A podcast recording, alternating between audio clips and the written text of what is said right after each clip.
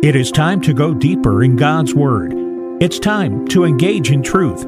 Here is Dr. Steve Ford and Pastor John Bornschein. Welcome back to Engage in Truth. This is Steve Ford, your co host for today's show. Together with Pastor John Bornschein, we will once again be examining the issues of life through the lens of Holy Scripture. As you will recall, Pastor John is the senior pastor at Calvary Fellowship, Fountain Valley, here in beautiful Colorado Springs, Colorado. We're glad that you have joined us again today. We're continuing our series titled The Top 10 Issues That Divide Christians. The prior episodes in this series and many more can be found on the church's website at calvaryfountain.com. You'll also find a link to the church's YouTube channel and Facebook page. Well, last week we continued our discussion of the presence of evil and suffering in the world. Pastor John clarified for us that even though God is all powerful, he is not the author of evil. It brings to mind Psalm 100, which reads, Make a joyful noise to the Lord, all the earth. Serve the Lord with gladness. Come into his presence with singing. Know that the Lord, he is God. It is he who made us. We are his. We are his people and the sheep of his pasture. Enter his gates with thanksgiving and his courts with praise. Give thanks to him. Bless his name. For the Lord is good. His steadfast love endures forever, and his faithfulness to all generations. So, just as cold is the absence of heat and darkness is the absence of light, evil is the absence of good. Last episode, we discussed God's absolute sovereignty over his creation.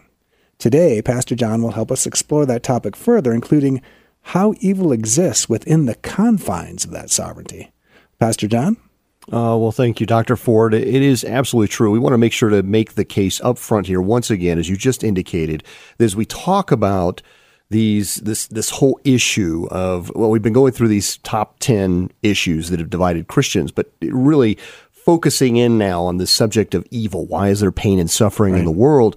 And the case that you just stated, I want to make sure our listener absolutely understands as we talk about evil in the world, there is a quick promptness within people to blame God. That's right. That because He is all powerful and all good, holy, and demands all of our uh, uh, just reverential, awestruck wonder of praise and worship of His holiness, which the more you read of his word, the more that that will be the natural posture we take before him, like Isaiah or when you see of Ezekiel or the apostle John or anyone who even gets a glimpse of the wonder and awesomeness of who he is. The right response is we put our face in the dirt.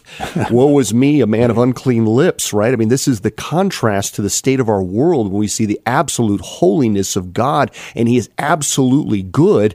And therefore, we have to be very mindful that where we put the blame properly resides not only on this uh, temporary ruler of this present darkness, i.e., Satan and the dominion of darkness, which we see in Ephesians chapter six, and and really we we discussed that in brief of the third of the angelic hosts of heaven who fall. They allow uh, perhaps Satan and his deception of them, and the dragon sweeps his tails. We see even Revelation, even and a third of the stars fall. They're cast to the earth, not anywhere else in the universe. They're cast here. And then we, as sinful creatures, of ever since the Garden of Eden, when sin entered into the world, when Satan deceives Eve and gets her to question the things of God, she uh, accepts that deceit and, and then she gives this fruit. We dare not call it a, an apple, even right. though that seems to be the image there, the malum, or this image of evil, this uh, this fruit. It, it's it wasn't the fact that it was something that she even consumed of. That was the action of disobedience. Rather, it was the heart issue where there was already disobedience in the heart that was manufactured in a physical action that took place there. So even with Satan, there was already pride in his heart that we read scripturally. And this is what ultimately leads to his fall, this rebellion in his heart that is followed by actions against God. And we see that with the Garden of Eden. They're cast out of the garden. Uh, the earth is cursed the state of affairs and how they engage with God changes. Their interaction with each other changes. We see that. Uh, so it's very vivid, very uh, detailed on what ensues there. We'll get more into that, but we need to make sure that we understand here that God is still holy in authority. He still reigns on high. So the challenge we have then is why is there evil in the world while he is reigning in holy right. authority?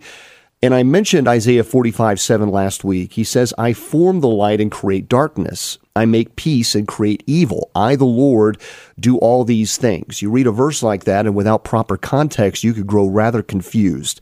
The, the God who is wholly good would create darkness or create evil. And when we examine, do a word study, this is very important that we do this. You can use the Strong's Concordance amongst many other tools, even Blue Letter Bible online. There's a number of tools you can use. But when you do a root word study of that, bada means to shape. Therefore, God is the authority over it, i.e., He orchestrates all things, but God is not the author of evil because in 1 John 1 5, we read that there's no darkness in Him at all. And in Psalm 5 4, there is no evil that dwells with Him. So He doesn't create evil but he is the orchestrator over all things. And what we left with, Dr. Ford, we just talked about last week, is how philosophers try to understand this, even Christian philosophers, that evil is the absence of good. They'll call it the privation of good. And I need us really to understand the proper paradigm here.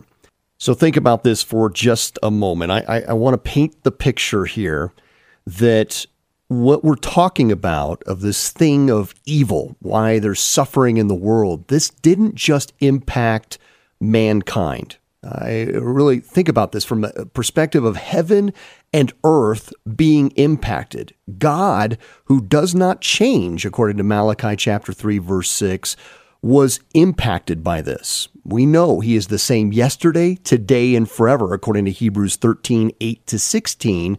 But like our journey, his journey was impacted. Think about this. At no time in eternity past did Christ have to go to the cross. And at no point in the future will Christ have to suffer and die again.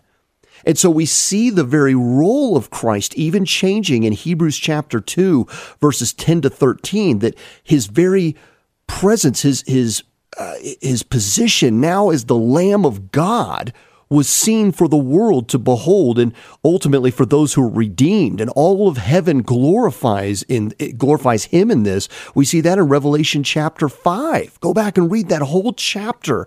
It's amazing. So his life and role was impacted as ours is impacted by this thing. And, and so uh, 2 corinthians 5 21 tells us for he made him who knew no sin to be sin for us, that we might become the righteousness of God in him. Christ had never known sin in all of eternity past. So all of eternity future is now impacted by the moment of the cross as a result of this thing called sin entering the world. And, and this is from God who created all things. And this is an amazing assessment when you look at this from Genesis chapter 1 all the way to Revelation chapter 21. It says in Genesis 1 that in the beginning God created the heavens and the earth. The earth was without form and void, and darkness was on the face of the deep, and the Spirit of God was hovering over the face of the waters. In verse 3 says, Then God said, Let there be light, and there was light. And God saw the light, that it was good, and God divided the light from the darkness. God called the light day, and the darkness he called night. So the evening and the morning were the first day. And consider the magnitude of that because all the way to Revelation 21, we're going to see then that there will be no more night. So from the very beginning, we get the image of the orchestrator, the conductor who controls all things, like Bada that we just talked about, that God shapes things, even the things that are to the contrast of Him and His holiness and glory is still within the confines of His sovereignty. He saw the end from the beginning, according to Isaiah 46:10. In fact, if you want to study on the sovereignty of God, you need only go to Isaiah 44 to 46. Read those chapters, and you'll see a wonderful outline of the sovereignty of God, even amongst the kings of men and the things of men. And then you see that in Job 38 to 39 as well. So when we talk about this thing of evil in the world, we also talk about the sovereignty of God. The two go hand in glove. We have to talk about those things. But what I want you to understand here is that this didn't just impact men. It wasn't a sin issue that just impacted the earth. Even God himself experienced suffering and, and, and he saw his people who dishonored him. And he likens Israel to an unfaithful bride, even at times. And then he talks about how he grieved over creating man in Genesis We see the Lord Jesus experience betrayal, the wounds that would even be incurred upon his very body. And after he resurrects, we see the, the, the, description of the, the scars in his hands and his side and his feet. So this thing of sin and evil has impacted everything. And so God understands our suffering as well. So as we talk about this, we have to understand the magnitude of all of this. It's interesting, you know, that scripture says that for the prize set before him, he endured the cross. And when you think about what is the hmm. prize, well, through all eternity, it, it wasn't fellowship. He had that within the Trinity. It wasn't love. He had that within the Trinity. Right. The prize set before him, as you've so well illustrated, is us. Mm. What what a humbling thing. Yeah. That out of all of this, the suffering and the pain and uh, the the choices that must be made, and really that's what it comes down to. We need battle between Arminianism and Calvinism and believe me, that struggle goes on today. For I don't sure. know of any camp that I've ever been in of a fellowship of believers who haven't wrestled with yeah. that, right? Mm-hmm. And and did I choose him? Did he choose me? And the answer is yes.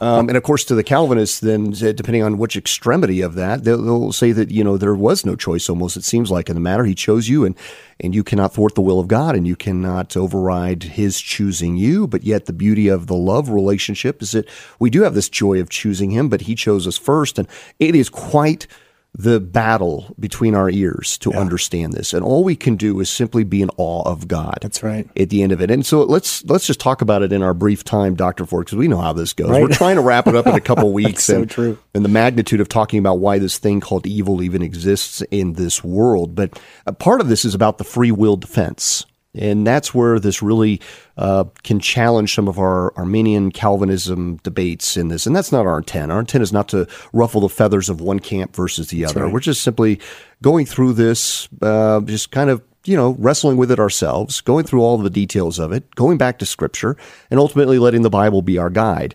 But one Christian philosopher, Stephen Evans, he describes it this way the free will defense is the response to the problem of evil, arguing that God may be justified in allowing evil because the possibility of evil is logically inherent in a free will environment. If free will is a great good that makes possible other great goods, then these goods might provide a sufficient reason for God allowing evil. Now, that, that can be something we wrestle with right there. So if God created human beings with this free will, then God cannot be responsible for moral evils that human beings freely choose to do to one another. Right? So say no when they're having to choose. They're making a choice every single day. We make choices every day. In fact, I just uh, talked about this. We've got a video that's coming up this Friday. I've been doing these one minute shorts and uh, so on Wednesday, I do about a 10 minute teaching, and on Fridays, about a one minute teaching. That's all I'm given these days, right? uh, that's because our attention span is so short. Uh, but in it, I've been talking about how often we succumb to lying and how lying even permeates the world of the believer. We don't even realize just yeah. how much lying is going on on a daily basis from the tongue of those who profess the name of the Lord how many times men lie, how many times women lie, how many times we're being lied to. Right. And this just goes on around us all day long. I'm not going to give away the answer. You got to watch on Wednesday uh, and, and on Fridays uh, to get some of that as we go through it. But ultimately, we have this environment where, as sin filled creatures, we are making choices. And with those choices, we're either choosing to honor God or we're choosing to appeal to the sin nature within us. And true love has a choice. That's the argument for there to be true love, there has to be a choice. And so even though we have not seen him, we believe, according to 1 Peter 1 8. We love because the gift of choice has been presented within this created universe.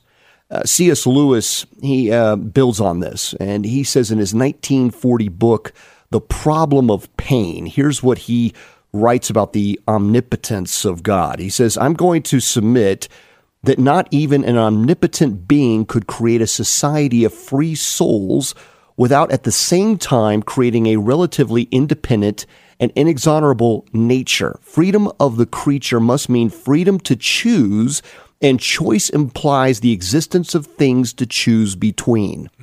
Right? I think that's the beauty of even our marriages. I have a wonderful marriage with my wife. And I can remember earlier on in our marriage, I remember as a young man, I was rather prone to jealousy, right? You know, an attractive other male walks around and you know, you kind of up, puff out your chest a little bit and your feathers get ruffled and you want to protect uh, this relationship and don't even have eyes for that guy. Don't even look that way. You know, turn, turn your head, focus on me. Um, you know, those, it's silly. You, know, you look back now and of course there's a healthy jealousy and there's an unhealthy jealousy. We know that. And we've talked a great deal about relationships. But I think in the same way, our Lord has, we've read over and over scripturally, has a perfect holy jealousy over us. He doesn't want us to look at Babylon. He doesn't want us to look at the system of the world or any enticement that Satan may throw before us. He wants our undivided attention on him because he has the best intent for us. That's right.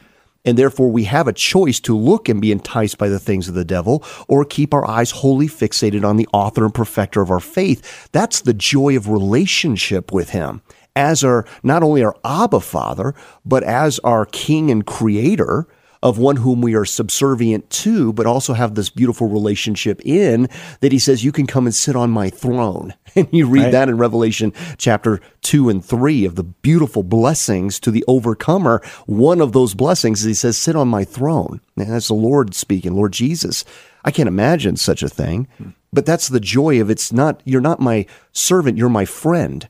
But in this friendship and this love of him, because he first loves us, we submit all of our freedoms, our choices, as Paul talks about. I have the freedom to do these things, but I restrict those freedoms for the sake of a brother because I so love my Lord. I'm not going to express all of my freedoms. I'm going to willingly submit my choices to his choices for the greater good, just as he first expressed with me right? So we then imitate Paul in those things because he imitated the Lord in those things. And so our children see that modeled in us when we restrict our freedom. Well, I can just do whatever I want, but I'm not going to do whatever I want because I'm held accountable to do what's right in this. That may mean I don't do exactly what I want to do because I'm thinking about the best interest of somebody else. That's the joy we get to emulate our Savior. We get to imitate his very action, but it can only happen in a free will environment. True. And to have a free will, that means there has to be something that's presented that's the opposite of the right thing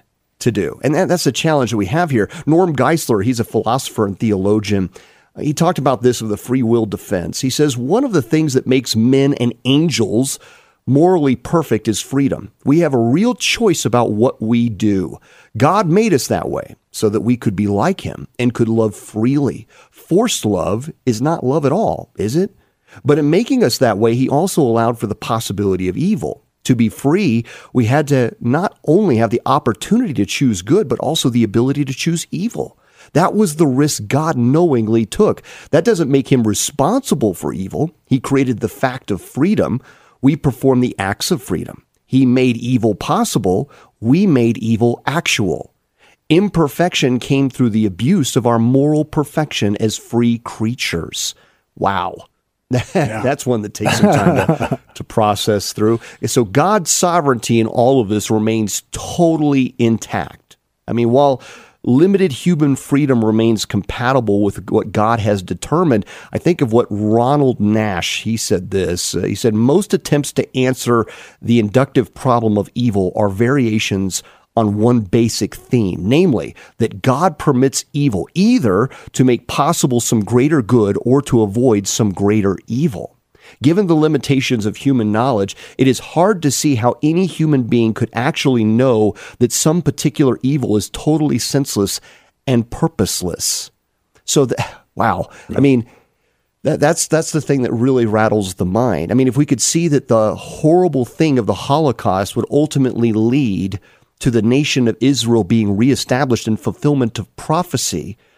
Uh, that, that, that's the most amazing thing out of this is that the suffering that occurs leads to something amazing. We get that in Romans chapter 8, right? That he is working all things to the good of those called according to his purposes. So we can trust ultimately the good nature of God that even in this circumstance of tragic, horrible evil that may be happening all around us, that He is weaving everything together for a glorious output at the end of this, even when at Armageddon, when all the nations are rallied against the Lord in disdain and hate of Him, He's still going to weave out of that total victory and something amazing that comes from the end of it all.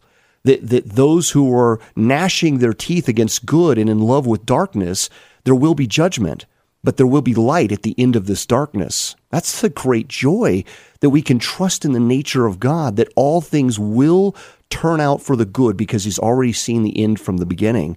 Can we trust Him even when it seems like evil is running amok and unchecked, and that the leash of the devil is too long? Whatever type right. of images we want to give to that, He is still fully in control.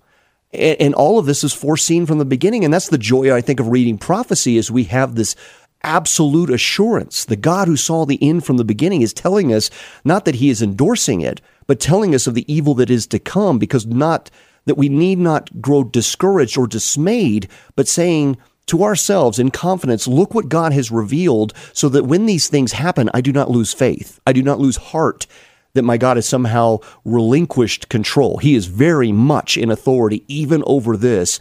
And the Son is coming soon and will reign on high. And Dr. Ford, we're giving all this in a season where we just came out of the Feast of Trumpets. Now, what's upon us is the Day of Atonement, the holiest day of the year, in which they would fast entirely, fast food and water, and they would do so for 25 hours because they didn't want to miss the 24 hour mark, right? Because the body starts screaming for food. They want to make sure that they were totally deprived of these things because it was the one time a year the, the priest would go into the Holy of Holies to make atonement for the people for the entirety of the year. And that God would accept that sacrifice. And there was great joy and celebration and a half hour of silence, right? And we see that in the book of Revelation as well. And it was all to, to uh, humble oneself before the holiness of God. And I believe it's also symbolic of the coming king that we're ready. The king is coming soon. And no matter how dark things get in this world, he has already assured us that those who call on his name will be saved. Those who are marked and sealed by the promised Holy Spirit need not be fearful of the darkness upon us and of this whole earth, but rather be assured that victory is on the horizon. Victory is even now for the believer. It's said we have this joy, the heavy yoke of sin has been lifted, but there is a finish line to all of this in which Jesus Christ reigns over the earth for a thousand years, and then the new heavens and new earth come, and the new Jerusalem comes down upon that. That this is uh, this is the great victory at the end of the story. So we need not be dismayed for the evil that seems unchecked right now, despite all the three hundred thirty thousand laws in America. That seems like evil's getting darker and more rampant, and the Lord said this thing would happen. Uh, so he tells us that not to discourage us, but to let us know don't be worried. Do not be anxious about anything, but by prayer and supplication, make your request known to God, and then He will give you a peace that surpasses understanding.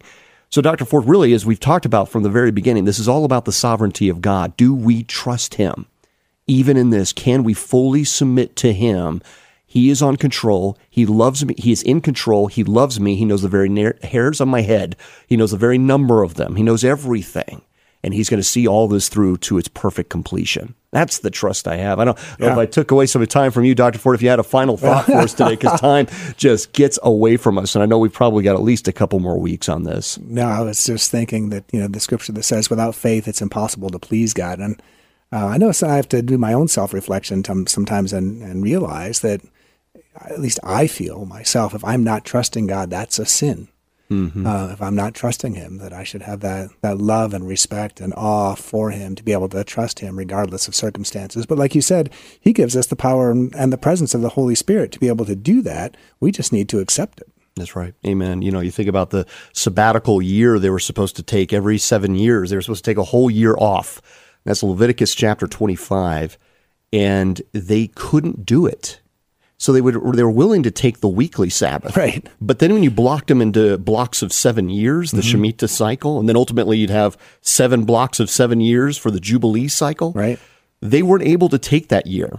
And yeah. for 490 years, according to Second Chronicles, they robbed God of that sabbatical year. Mm. They just couldn't find it in their own strength. And, that was by design. It wasn't supposed to be by their strength. It was supposed to be their total trust in God. I'm not going to plant or till the soil for an entire year. And God says, God's if you trust me, I'm going to bring three times the productivity out of the land, not by your hand, but by my gift to you because you trusted in me right. for an entire year for your provision and they couldn't do it. Yeah. Oh. They had to turn to their own strength. Sure. And we as believers today, we are called for the same task. Will you trust me? I will care for you. I will bring you under my wing of protection. We see that Psalm 91 reminded over and over again. He loves us that much. Will we trust him even in the midst of sorrows and times of darkness? The Lord knows your name and he has a plan for you. We want to thank you for listening to Engage in Truth today. We are still just getting started, it feels like, Dr. Ford, in this topic. We'll cover more of it next week. We hope you're encouraged as we go through this. And if you would like to share it with your friends and family alike and re listen to it, go to calvaryfountain.com. This is a ministry of Calvary Fellowship, Fountain Valley Church, and services are 8 a.m. and 10 a.m. on Sundays. We sure love to see you there. God bless you, my friends. Take care.